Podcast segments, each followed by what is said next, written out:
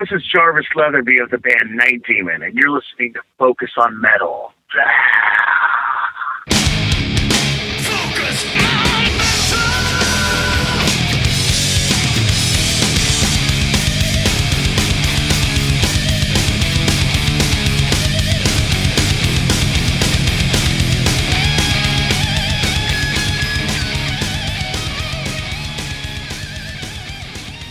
Metalheads, Scott here, Richie. and we are back once again to talk more about Maiden. And this is the third installment? Third. Yes? Okay.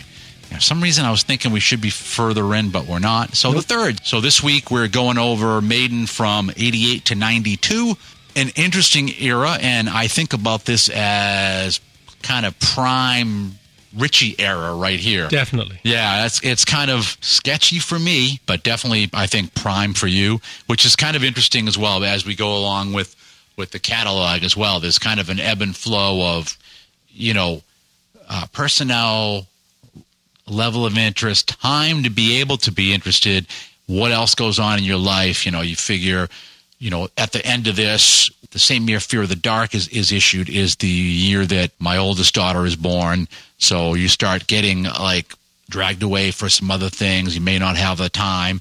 Um, and then just this is also interesting because there's a lot of personnel churn and there's a lot of stylistic churns in here as well. So it's a it's kind of an inter- interesting three albums that we're talking about this week. All all in their own way, very different Yeah, yeah. um, to each other Mm-hmm. and to what came before. Oh yeah, definitely. It's it's uh, it's like I said, it's it's interesting. I think that you probably spent like more time with these albums than I did. Now, you know, I spent a lot of time with with Seventh Son, and then I even remember playing that on um, when I had my show on uh, on JUL.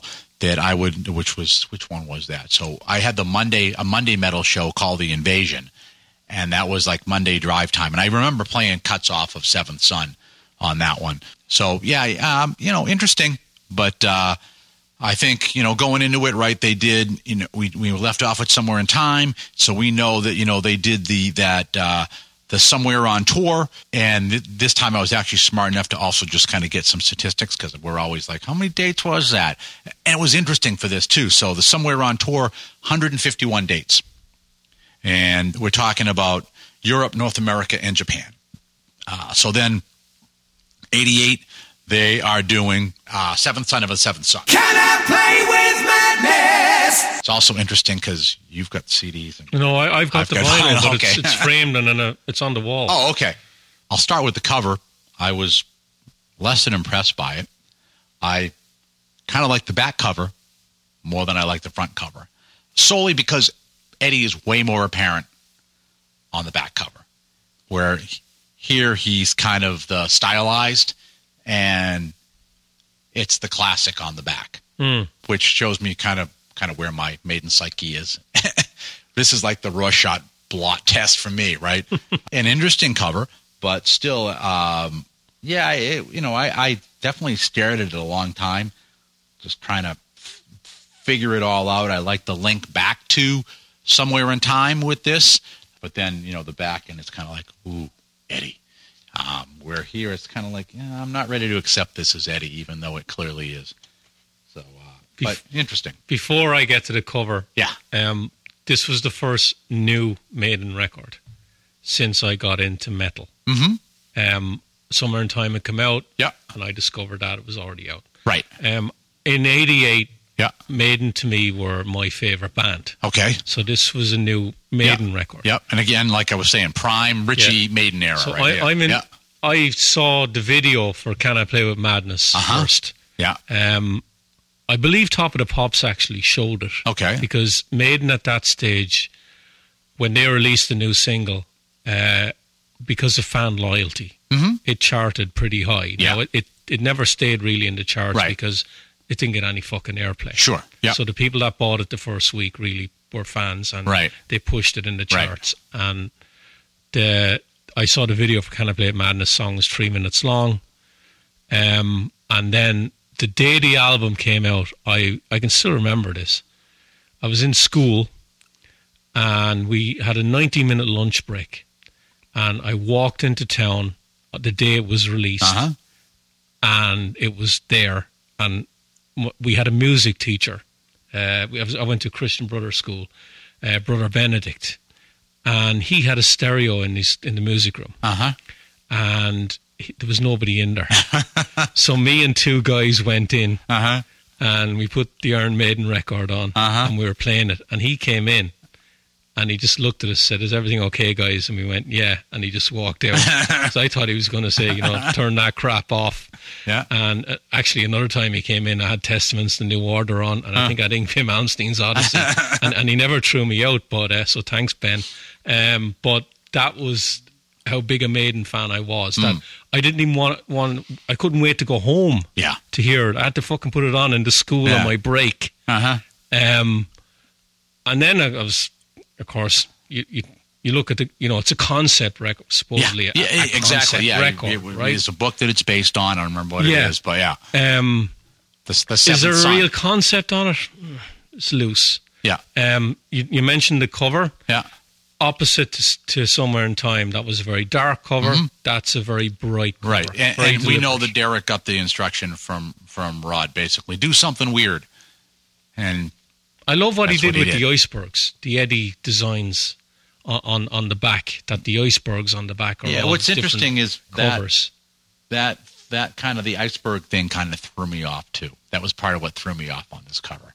It's just I I, I don't know. It was just yeah What has ice got to do with? What has the whole team of it got to do yeah with this concept? pretty much yeah yeah. So that's where yeah I kind of had a uh, kind of harder time with it, but definitely some good songs on here. One thing I do, and I probably should have pulled it out. I really love the singles cover for "Can I Play with Madness." Yeah, That's a great cover. Yeah. I, I really like that one. But there were things that I liked on here.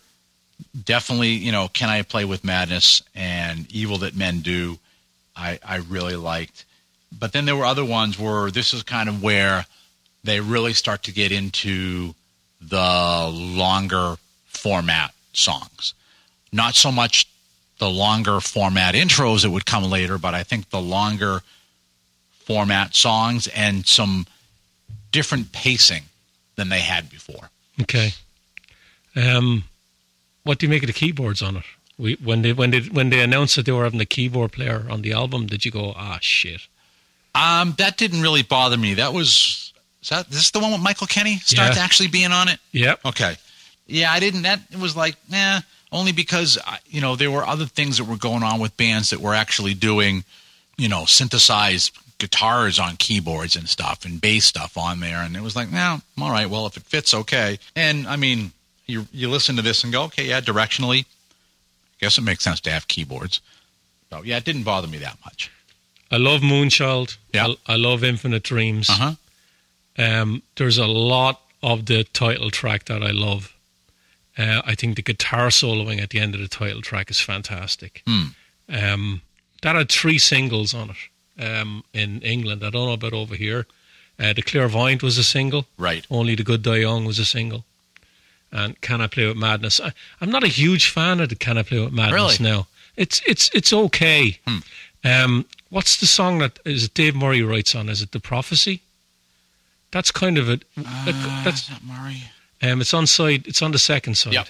Um, that's a kind of an odd track. Yep, it is. Yeah, that's that's Yeah, it's different. And- it's and- it's and it's kind of different to everything else on on the on the record. Yeah. and I I really do like that song.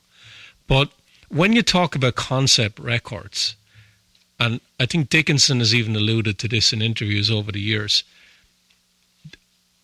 Everyone made a big deal about that, hmm and then Queensryche did Operation Mindcrime, right. which was to me was the concept record. Yeah, that definitely was a, a Yeah. concept record. Yeah, yeah, which was done way better than that. That was, yeah. I think that and that it was, was. the I think year. there was an intent on here, and at some point they kind of lost the plot on it, and it ended up being a little bit more disparate than instead of being like a cohesive. yeah, it's kind of it's based on something, and Mm-hmm. the songs are kind of you know this Yeah. is about this bit and this is about that. Bit. Right. It doesn't flow as a story. Correct. I don't think. Yeah, so this is kind of a uh, uh, an early omen of of uh, Nostradamus, where again a, we have a concept and it's kind of there, but it's kind of not. It's not as totally unrealized as some of the stuff that you know Roger Daltrey was thinking of, or or Pete Townshend was thinking of with the Who. But yeah, it, it I think probably that was part of the other part of this is looking at this and going, okay, this is supposed to be a concept album.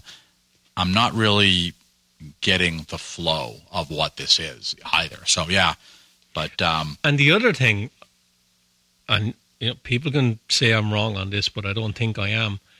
I actually think that that album is shorter than Somewhere in Time. And I, you'd think for a concept record, it'd be might have been a little bit longer to maybe elaborate it. yeah, I think so, I think in total that that album is about four or five minutes shorter than Somewhere in Time. Could be. Yeah, Yeah, I, I haven't looked, but yeah, it's possible. You know, and then of course they're supporting that right with the seventh tour of a seventh tour. So interesting on that one is Guns N' Roses. well, they did 151 dates on the tour prior. This tour they only did 98 dates, and they only did England and North America. One of those dates was Donington. Was their debut at Donington? Yes, Um, hundred and something thousand people. 170. I, I know a few friends of mine who went. Mhm.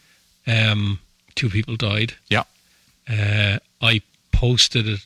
There was a Kerrang- I've got a bunch of Kerrangs at home now, and there was one that came out I think the first week in September, and the cover had it was a picture of some people in the crowd, and it, Yeah. the headline was just Donington: the triumph and the tragedy Uh huh.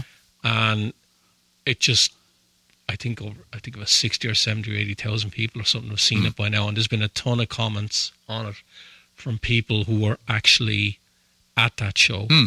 and saw what was going on, Yeah. and the, the vivid memories they still have of the fucking crowd surging and everything. And uh, just to read the comments, I'm like, oh my god! Wow. And of course, we had Joel McGyver on, Mhm. and Joel was at it. Yeah. And one of the things he said, uh, this is, you know, no cell phones, no nothing. Yeah. Parents are at home to hear two kids die. Yeah. And they can't get in touch with their kids. Right. What the fuck? Yeah. So you can imagine back then Mhm. uh, when a tragedy like that happens. And th- I think Donington was, I think it was 1990, I think, when it came back. I know the following year they definitely didn't have it. Um, I know there was a shit ton of safety protocols brought in Yeah. everywhere because of it. Right. Um, and one of the great things about Donington back then was you didn't have to have a ticket beforehand. You could go up on the day of the show. Yeah. That all stopped as well. They couldn't do that because of so many people turning up on that day to see Yeah. that bill. And you look at that bill, it was it was Maiden, Kiss, David Lee Roth, uh, I think Metallica, Anthrax, and Helloween. Yeah. Yeah. what a bill. Yeah. And then and then Maiden doesn't go back to Donington again until 92 Fear the Dark. for. Fear of the Dark. Correct. Exactly. Yeah. Correct. Yeah. But interesting that, you know, they go from 151 dates and they're doing it, you know, Europe, North America, and Japan to 98 dates. It's only Europe and North America. And it's also like a Germany leg back home, something back home, North America. It's all, it's broken up as well like that um, with smaller legs. And yeah, again, only, only 98 dates on the tour. So it's, you know, almost a, you know, is it a third cut out of there? So it's yeah, it's a lot. Okay. Okay. Did you catch the tour in the States? I did not. Okay. Nope. So that was '88. Then uh, October of '90 is they come out with the next one. No Prayer for the Dying. Climb into the sky and never wonder why.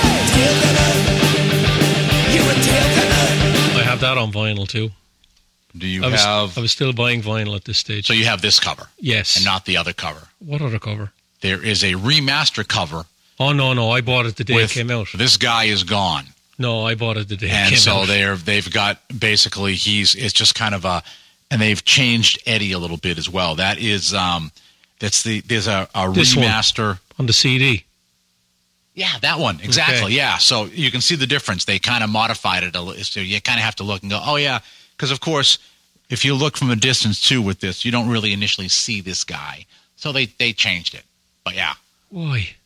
um, I, I I don't know. So the interesting thing for this one for me first was that no more Adrian. Yep. So now you got Yannick, and I'm a big Adrian fan. So I had an issue with this. I can, you know, when you read through now and you can kind of see where Adrian was at and why he ultimately decided after seventh that he was done. And obviously, Yannick is a great substitution for him. He's fit in the band and they've kept him to this day. However, that switch has always made me somewhat biased about Yannick. And I will probably over criticize him at every show I go to. And granted, he can play his ass off on guitar much more than I can. And he's definitely had a good history before he even got here as well, playing with, you know, people like Gillan and stuff. But I was very disappointed to see Adrian go because also I, I stylistically I like you know a lot of what Adrian was was bringing in there too. So when you start talking about like wasted years, well, that's one of my favorite Maiden songs. He wrote the singles. and and so you know he- Adrian did. yeah, exactly. And so even when you know when you go to Senjutsu and they put out that first single, as soon as I heard it, I was like, Adrian. Writing on the wall. Yeah, you know, you could just you for whatever reason I could pick it up. So that was my big stumbling block on this was that you know this was without Adrian. It was great that it had everybody else and included having Martin Birch on here doing everything that that Martin does. Um, and it was great that I really liked the first song on it.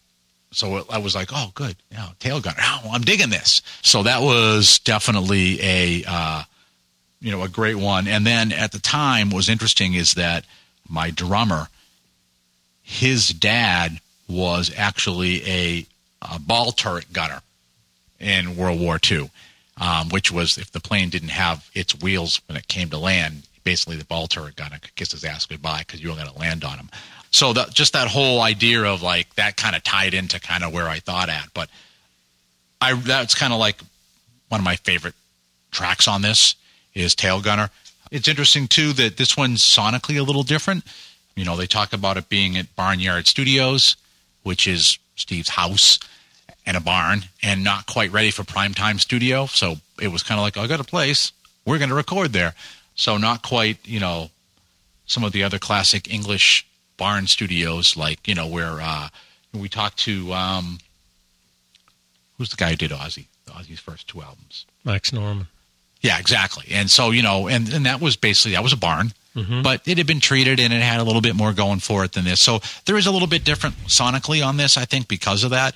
But yeah, I think I like the, you know, kind of a return back to more of a classic Killers kind of album cover. Not quite. A little weird coloration Well- in there, but That album is Steve, I think, Mhm. saying we did the big bombastic album beforehand. Yeah. Um, we're going to just write four minute songs. yes. Yeah, I would agree with that. Yep. Um, I know Bruce and some of the guys have come out over the years, and I think Bruce has said that that record doesn't sounds like shit, Uh huh. more or less. Yeah. I don't like it, okay? Um, my history with that, uh, the night we're recording this, uh, September 23rd, 1990. Yeah. Iron Maiden played their first show in Ireland Oh, okay. um, at the Point Depot. I still have the ticket stub. Um, that hadn't even come out. yeah. Uh, Holy Smoke had. Okay. Um, I think the, I don't know what's worse, that song or the video. um, I thought for a first single from a Maiden record, Uh huh. it was poor. Yeah. Um, when you look at the the songs that have come before Right. as the singles, um, it, it it wasn't great. The video, Was that the lead off single on Yeah, this? yeah. Okay, because I was going to say so because yeah, because this came out in October, so yeah, that would have been really close. So they Yeah. probably would only have the one. out, so yeah. Holy Smoke came out. The video was probably I think the video probably cost less than Jump to make. if if you, you should go back on YouTube and look at the video, it is terrible. Um, so they played the Dublin show, and they opened with. I remember they opened with Tail Gunner. No, one, this is before the album was even out. sure. Um, I know they played the title track, Yeah. and I think, I think they played. Uh, Bring your daughter. n- I they might have played that. I think they played uh, Fate's Warning. Okay, I, interesting. I think they played that. I do. They did play the title track, and they did play Tail Gunner, and they did play Holy Smoke. Um, the other interesting thing about that show was uh, Wolfsbane supported them with Really? Blaze Bayley, uh huh. Yeah. um, who were excellent. Soon to be part of our story in the next Yeah, episode. yeah, who were who were excellent. yeah. Um, I I loved Wolfsbane back then. Mm. I thought they were a breath of fresh air, uh, especially when it came to the UK rock scene. Um, because all your, as much as I love Thunder, um, you know, you had these bands that had an edge to them coming through, like the Almighty and Wolfsbane, and they had a bit more of a energy Yeah. to them. Mhm. Um, did a bit more dirt under their fingernails, kind of thing Yeah. um, and Wolfsbane were really good. Uh, Maiden were, of course, first time seeing them live, they fucking blew me away. Um, but I do remember, uh, and a couple of guys on Facebook have actually said this to me. Um, one of the issues at, back then in Ireland and England at the time was for, for some fucking stupid reason, and I could never understand this. They'd spit at the band. Yeah. Okay. And I know that Anthrax had issues with it in I think it might have been in Belfast or somewhere where they were spitting at the band and they they, they weren't fucking having it. And I don't blame them. It's a Yeah. disgusting thing to do. But I do remember watching Wolfsbane play and the guitar player just being covered in spit. Yeah. And I'm 1990, what was I, 1920? And I'm looking up at him and I'm like, that's fucking wrong. That is just wrong. Yeah. And I don't care how they spin it that, you know, it's a sh- sign of affection or something like that. So that they'll, honest to God, they'll spin yeah. it that way. Oh yeah, I know. But he got covered. Yeah. Right? Yeah, And and, course- came, a lot of it came out of the. I Yeah. mean, the, the punks were doing that. and of course, so, you're yeah. the support act, right? So Yeah. you kind of have to bear yeah. it. Right. Maiden, come on. Yeah. right? They start Uh-huh. right. Dickinson. You, you've seen videos of Dickinson Yeah. over the years. I this is where I can say that I saw him do this. Yeah. right. He stops the show. Mhm. Right, warns the guys. Yeah. right. Because I think it's on Yannick's side they were doing it. Okay. So they're spitting. They're constantly spitting at him. Right. Yeah. And they kept doing it.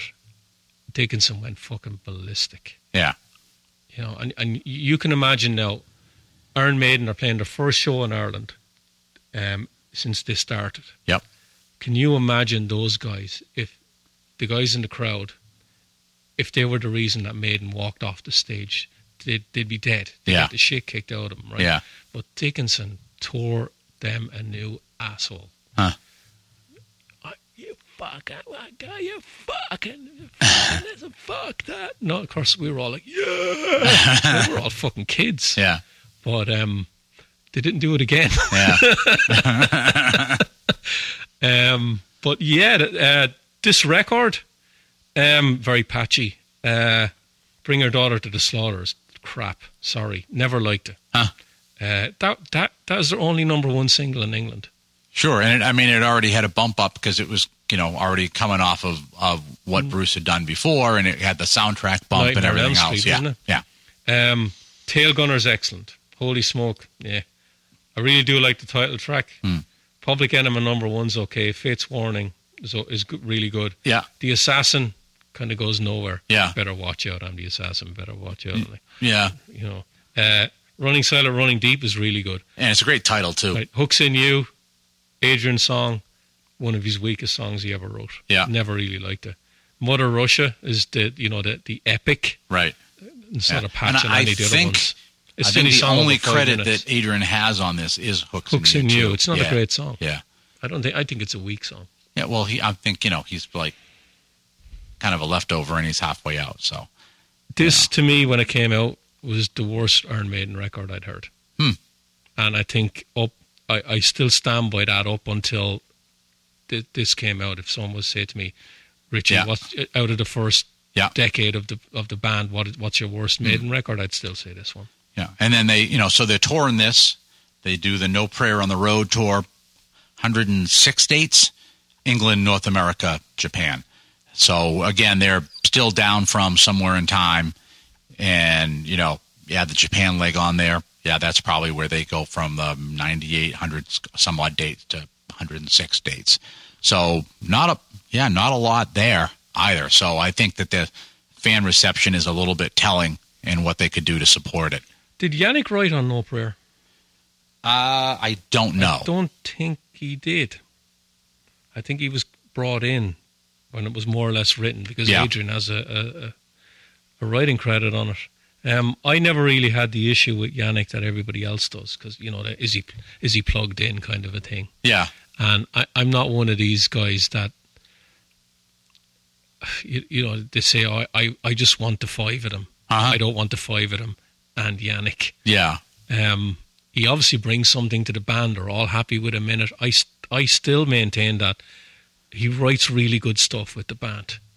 Um, I think the title track to the Book of Souls that he wrote is excellent. yeah. I just again, I, you know, I'm an Adrian guy, and so I already had that, and then just the way the band looked on stage, the way the personalities were, that kind of that balance. I guess so. If if ACDC replaced Cliff Williams, I know I'm comparing a bassist and a guitar player, but if they replace Cliff Williams with a guy that jumps around and puts his feet up on stuff and all that, it visually throws the balance of the band off. Where you have, you know, and it's I never thought about it this way, but you basically you've got two guys up front, you know, and in Maiden it's it's Bruce and Ari, right? And you've got two guys in the back, which happen to be Adrian and Dave, right?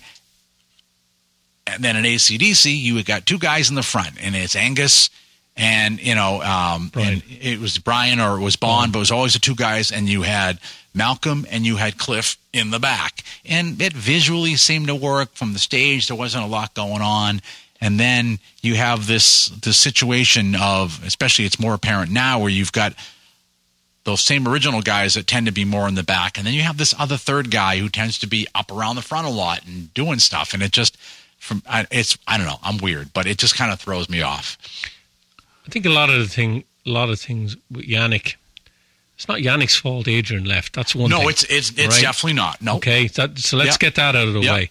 The other thing, take the visuals out of it. Uh-huh. The other thing I think people have a problem with is all those albums had two guitar players on Yep. it. So what is Yannick playing that to add to Right, and he's explained that, but it is weird because you, you do touch on something there too. Because yeah, I definitely have this thing of there's a lead guitar player, there's a rhythm guitar player, or in the case of like Priest, you knew how they got divided up, and you're and you're like, what does the third guy do? Now, granted, you had especially in Southern rock, you had several bands with three guitar players, but they all had unique, interesting niches. So you you know you had the guy who was the slide specialist. You know, you had the guy that was more the rhythm. You had the guy that was more the lead. So it was weird to have a metal band with three guitar players, and it's like you know, is there this defined lead rhythm role? And it kind of it, it got weird for me with that too. But I mean, again,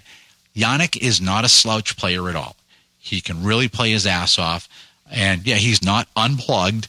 You know, even now he's still he's respectful of the of the legacy about everything else as well. And so, you know, I don't fault him for any of that at all. And he definitely had a tough gig to go into. He's Been in the band for 32 years. Yeah, yeah, I know. He's not And- a blow-in. You and know? you still get assholes like me that held something against him. I know. Yeah, I, I, I know. I, I have my issues. That's one of them right there. Um, but hey, you know, I'm I'm aware of it and I'm not working on it. But you're right. I mean, he's he's he's been in there for a long time. He's plugged through and he's always been contributing. You know, all of that. So Yeah. again, I keep saying good stuff about him. Why do I have a problem? I don't know. Hmm. Problem's probably me. But yeah, you know, again, a little bit weak on on the catalog. But yeah, again, interesting times, you know, with the changeovers, with all of that as well. So yeah, it's you know, again, interesting.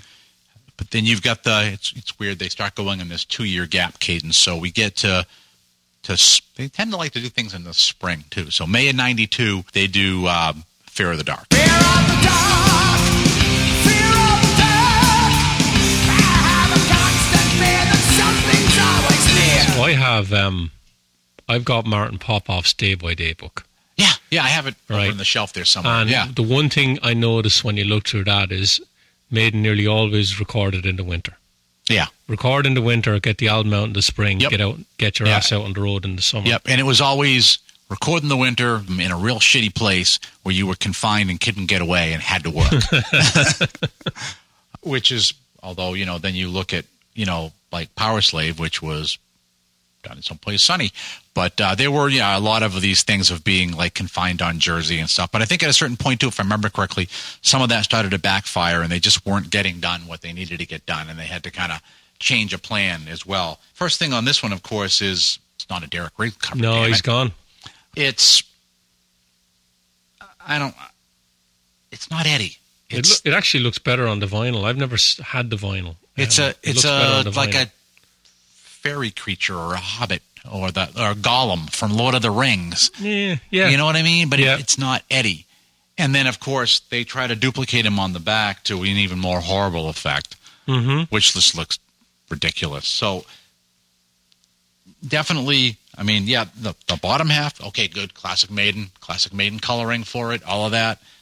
But otherwise, I'm like, ah, it's not working for me. You know, they must have saw something within it. I like the lettering on it. I like the coloration on it, but you know, picture wise, I'm not that big of a fan on it.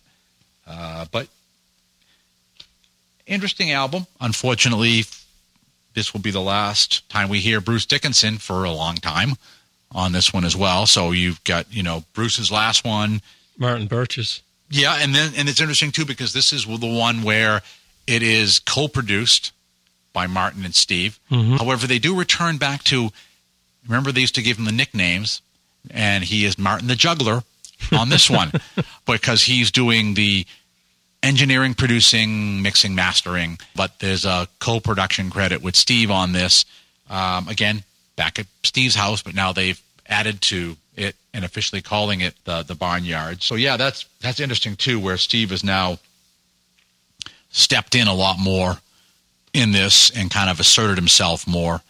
And it's almost it's almost what he's continued to, to do to this day with Kevin Shirley as well. It's like a, a Steve and Kevin, although I think I think Kevin is a little bit more assertive back from what I see and has some strong ideas. So I think there's a little bit more of a a balanced imbalance there. But um, yeah, kind of, you know, kind of interesting on this one that uh, you know, again, more changes on here. I mean, yeah, things have to change, but I don't know. I think you know, be quick and be dead. That one's pretty good. Uh, Childhood's End was kind of good too. Title track. They're still doing it now, and I still like it live as well. So there are some good things on here. Uh, it still didn't grab me as much as the earlier stuff. So I don't. I mean, I don't know. What do you think? I think this was the band embracing the CD age. Hmm. Um, Twelve tracks. The last record, I think, had ten. Yeah, I think so. Um, I think this one is close to an hour long. Uh, so yeah, yeah. this was the first Maiden album I bought on CD. Really? I just I left vinyl. The last two vinyl records I bought were Van Halen's For Unlawful Carnal Knowledge Uh huh. And Dan Reed Network's The Heat, Hmm. and they were ninety one, I think. I think Van Halen's one is ninety one. And the funny thing is, um, I still have the vinyl for that with the with the promo sticker on it for Pound Cake, and I think the thing's worth a couple of hundred dollars. I would I would cross reference that on Discogs and see what the value is It's on a- that. I think it's a couple of hundred. Yeah, because you know, it- and, And it may it may come too. down to also because there could be there's going to be several pressings of that, and then checking what the run out grooves say on it. Because yeah, it's I don't know if you ever use Discogs at all. Sometimes. Great resource.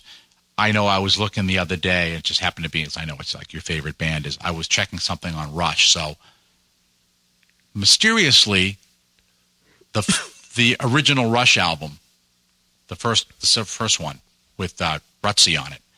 So I had one of the early promo copies of that.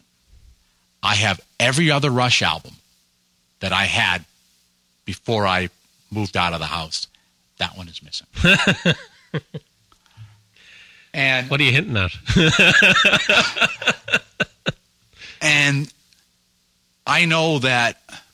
So this was the promo one. This was not. So the interesting thing is, is the first one, the first moon pressing that was done, which I didn't have because this would have been the promo for the U.S. market. But that moon pressing has a um, an average price of twenty nine hundred bucks.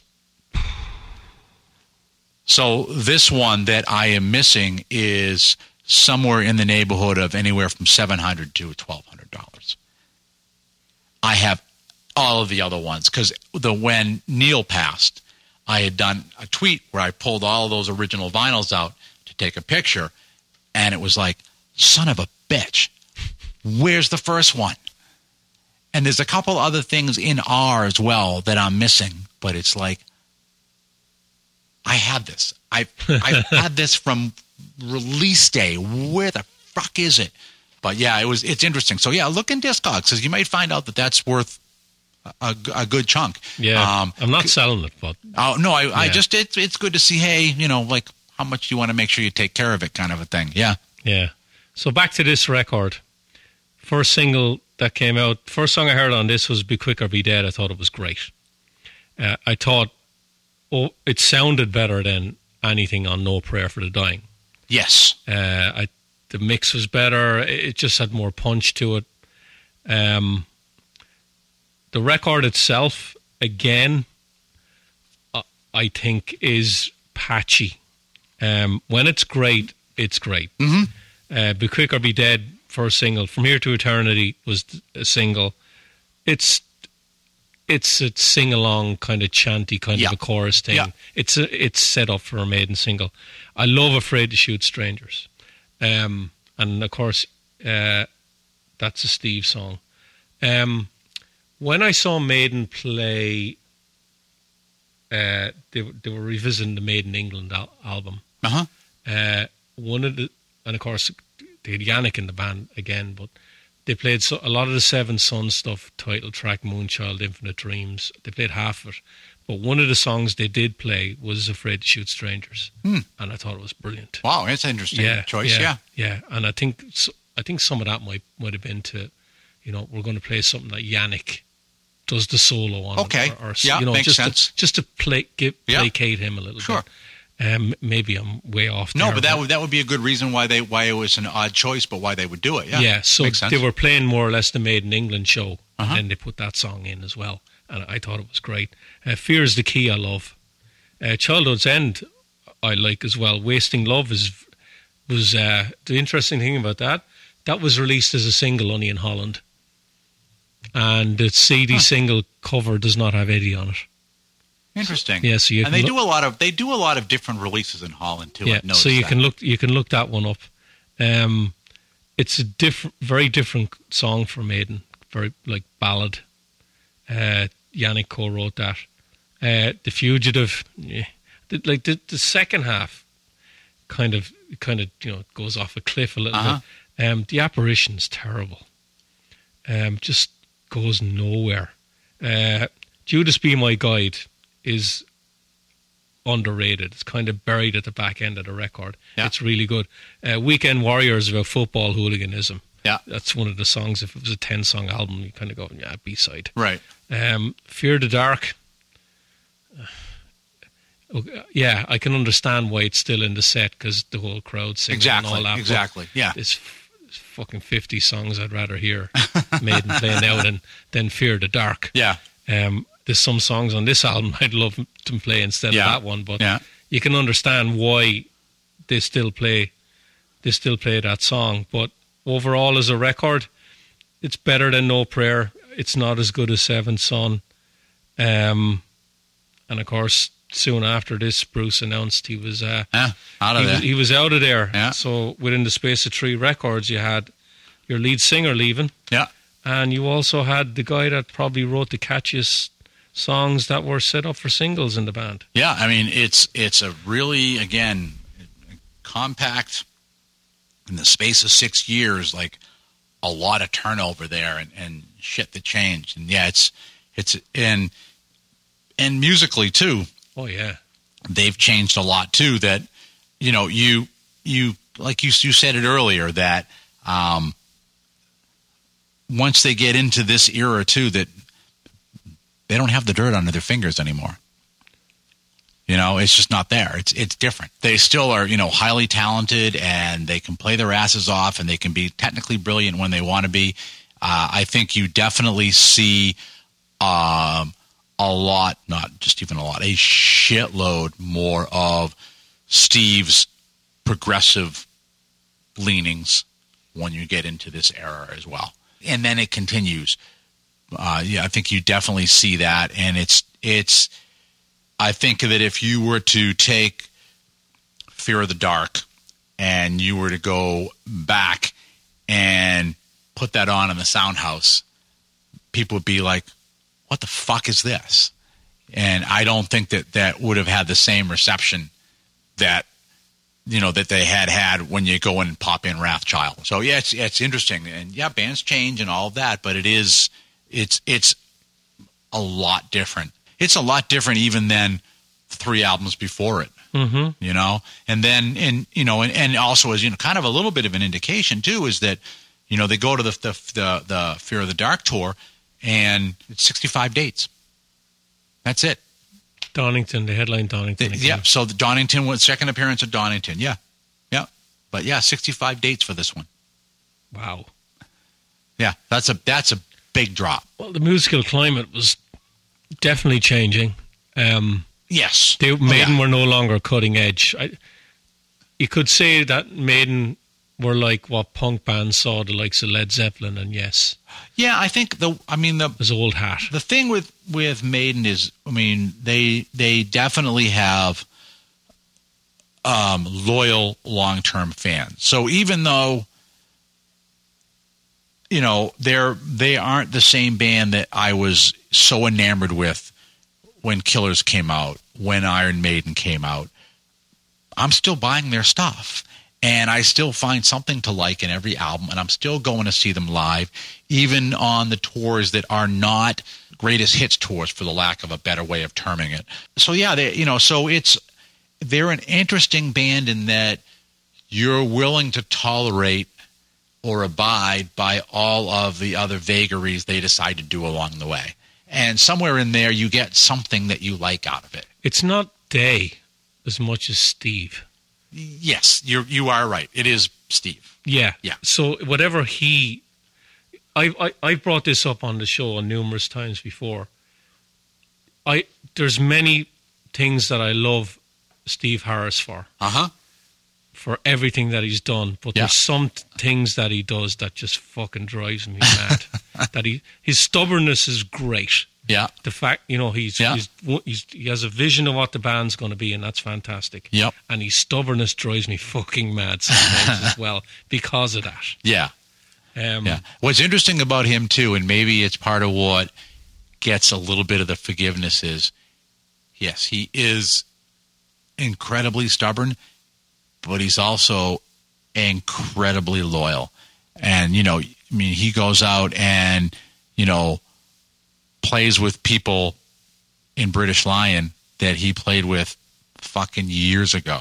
There's that he's still friends with. He plays bars with them. Exactly. He's like Vivian Campbell. Right? Yeah, yeah. That, you know, they can go and play fucking 50, Right. 60,000 people. Right. And he's still willing to fucking sl- sl- slob it out. right in or, bar or you know play. he's still he's still in contact with almost everybody that's been in and out of the band in the early days and stuff like that so he, he does have a intense loyalty to people as they uh, you know as he goes through as opposed to being like you know I'm Steve Harris and like oh fuck the rest of you kind of thing so there's there's a, a, a cool side to that as well that's kind of endearing but at the same time you're right he is very single-minded on what he wants to do Yeah, it's his band. It's Yes. always been his band from day one. Yep. It's him and it's Rod.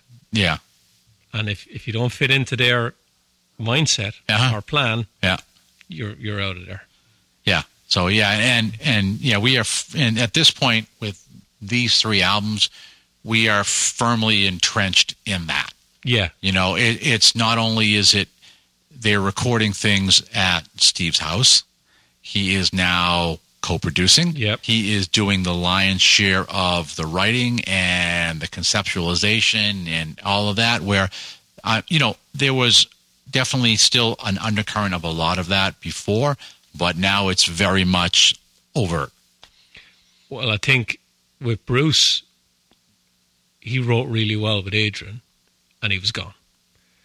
Um, I think Bruce, at the time this album came out, again, this is the old chestnut, you know. Oh, but he say he said this in an interview, and I'm like, you believe everything say in interview in interviews? Interviews to me, I love doing interviews, but honesty is something that you hope for. It's not a given Yep. yep. and sometimes you can smell the bullshit. Yeah. Um, I do remember Bruce at the time when this album came out saying he was, you know, he he'd done the solo album I think before then, Yeah. and people were questioning his loyalty to Maiden, uh, Mhm. and he said, "No, I'm. We we're doing a new record, the you know." And then when the record came out, you know, I love being in the band and everything like that. Uh, Yeah. Oh, I'm leaving. so, uh, yeah. So of course that's that's the next episode where what the fuck are we going to do now? The, you know, Yeah. Bruce is gone. Yeah, this is it, it is uh, it's it's interesting that we're doing this and and and it just seems like from a, a, a chapter perspective, it's almost fitting perfect that you had those classic three, then you have the next ones where where you kind of have the so the classic three kind of with the original people that got into it and kind of the old fucks like me and then and kind of the new album part of it. And then you have this for lack of a better term the classic three albums that a lot of people realized the greatness of maiden and came on board. It was right for the rock scene in america at the same time too. They were able to break that market wide open huge singles all of that for those three as well. And this a lot of reverence for those albums and you get these and now you're clearly in this transition of beloved personnel leaving sonically things are changing there's a lot more movement in these and you come out of this chapter and it's pretty much almost like a new ball game for the next Well, three When you look at Fear the Dark and you look at the first album, Yeah. it's only Dave and Steve are the two guys that are left. Yep. So it's a, it's for want of a better word, it's a different band Yep. completely. Yeah, and Dave has always been the just Quiet the quiet, Yeah. passive, go in, be brilliant with what you do. Doesn't write. yeah, and but otherwise, you know, and when, in an interviews, he's just kind of the cheery, happy. He says a little quip and off he goes. There's Yeah. no, you know, When, when he does interviews, he yeah, doesn't do many. It's very he, he and you know it's more like a, you ask him for a, a one line comment and he'll toss something off kind of a thing. He doesn't do yeah really any long interviews. Let's put it this way: you never read about Dave Murray on Blabbermouth no, no, not at all. because he has nothing No. controversial He to just say. he he just he's like I'm showing up, I'm playing guitar, and I'm happy I get to do this for my life, you know. And okay, that's fine. Uh, so yeah, it's it's interesting that it's yeah, it's pretty much the kind of the the one really strong person, the manager, and the silent partner over here. Yeah, it is. It is an interesting, uh, interesting dynamic. Yeah. Um, you have to have a certain mindset to be able to do that. Yeah. To just accept it, Uh huh. excel at it. Yeah. Because he has, he's been in the band Oh yeah. for you know since Yeah. since the first record, Yeah. and um, and to a lot when you when you talk about Maiden to a lot of people, they'll always bring up Dave. Yeah. You know, he's he's not the he's not the front man of the band. Nope. He's not the right the main writer of the band. A, a lot of Maiden fans love the guy, Mhm. and he's a quiet one. Yeah. You know, he's he's, he's just there. Uh huh. He's like Cliff Williams in ACDC. He's just Yeah. there, He's just there. the yeah. rock solid in the Yeah. back. He Yeah. comes out, plays some great leads, Yeah. And goes back and Yeah. and that's it. and he always looks happy as a pig in shit when he's playing on stage.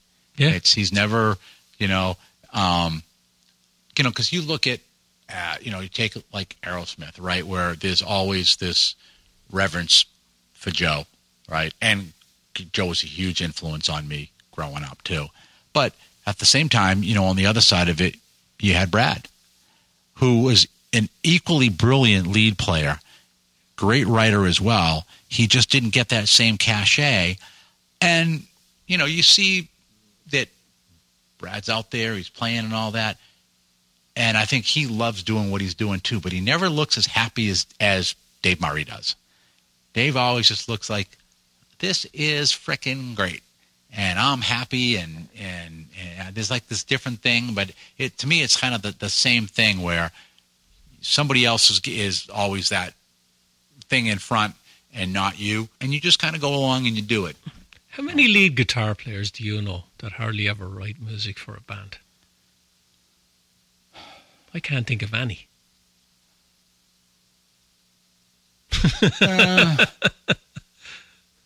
He- Dave writes the odd one, but it's very rare he gets some credit on a record.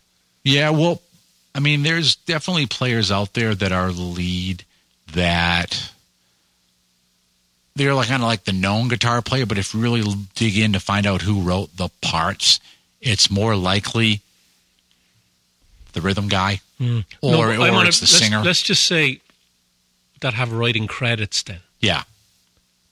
There's not that many lead guitarists out there that don't really have any writing credits on records. Yeah. Well, you got to be careful with credits too, because credits are always a political game. Well, I have to go with something. You know, I, I know, but it's it's it's a fucking Pandora's box when you start talking about credits because it's not always, you know, I mean, I mean that's why you know eventually why Foreigner blew apart is Mick. yeah, and you know it's clearly there were other people that were doing it, and you know, and finally Lou was like, "Are you fucking serious? Like I wrote the words. The fuck isn't my name on here?" Because I want all the money. Yeah, so you know, so there is there is that. My band. But I, I think you you know you will see, especially when you start talking about some of the bands that were pretty much within within hair metal, where you you kind of have that that flashy lead player. So, I mean, he does have some credits, but you don't see like Warren's name on every Ratt song. You see a lot of of Crosby, Pearcy, but you don't see a lot of DeMartini. If you looked at Ratt's catalog and compared it to Maiden's, Ratt's catalog is a lot less. And I bet Oh, you Warren it- has it more is. credits than Dave Murray. Yeah, so it is, but I'm just as an example of here's a here's a lead guitar player. Okay. that is, you know, pretty well known, and you know that he contributed a lot more to the songs than he's probably being attributed to. And there's some, yeah, like, yeah, is he on Way Cool Jr.? Well, yeah, because it was his freaking riff, and they based it all on that, and, mm-hmm. and that's a unique, you know, Warren thing, and you know, yeah. So I'm not a little too biased about Warren, but that you know, I basically made a Warren guitar. Um, but yeah, I mean, it, but you know, so you do have players like that that I think have contribution. It's whether they want to be recognized or like you're, you're talking about, does somebody want to give up the money to them? Yeah. Yeah. Just going down a rabbit hole again. We are. No, we do that. We do that. So here we go. We, we've covered, you know, from 88 to 92. Uh, we're doing a pretty good pace for this, getting through through the Maiden catalog. the next ones are going to be interesting. That yes, And I'll leave it at that. Yeah, they will be. Yeah, definitely. Because yeah, then now we're now we're pretty much in the. For me, anyways, I'm not as firmly in Maiden roadmap anymore. I got other shit going on, and those releases didn't engage me as strongly as earlier ones as well. Okay. You know, and there Which was a we'll lot of to. other shit going in. So, Yeah. but I think for this week, eh, I think we've we've covered this uh, six year stretch. Mm. And of course, before I go, um, if you want to hear a really cool story about Fear the Dark, Uh huh. uh, go back and listen to Joey Allen's episode. And the episodes that Richie is referring to are episodes 534 and 535 that you can find on focusonmetalpod.com, up on Amazon, up on iTunes. And in particular, if you want to hear the maiden stories, that would be on episode 535, where he starts talking about the whole touring behind the Dog Eat Dog album. Uh, Warrant went out and supported Maiden on this run. And he tells a really cool story about sitting right behind Nicko for a whole show. Uh huh. And Joey Allen from Warrant is a massive Iron Maiden fan. Yeah. And just go back and listen to that episode. It's, it, I think it was a really cool story he told. Yeah. Yeah. That's right. Yeah. I forgot about that. But yeah, absolutely. Yeah. All right. So I think that is a wrap for this week. So, uh, yep, this puppy is done. So for myself and Up the irons. have yourselves a great meta week. And until we talk to you again, as always, remember. Focus on metal. Everything else is insignificant. You're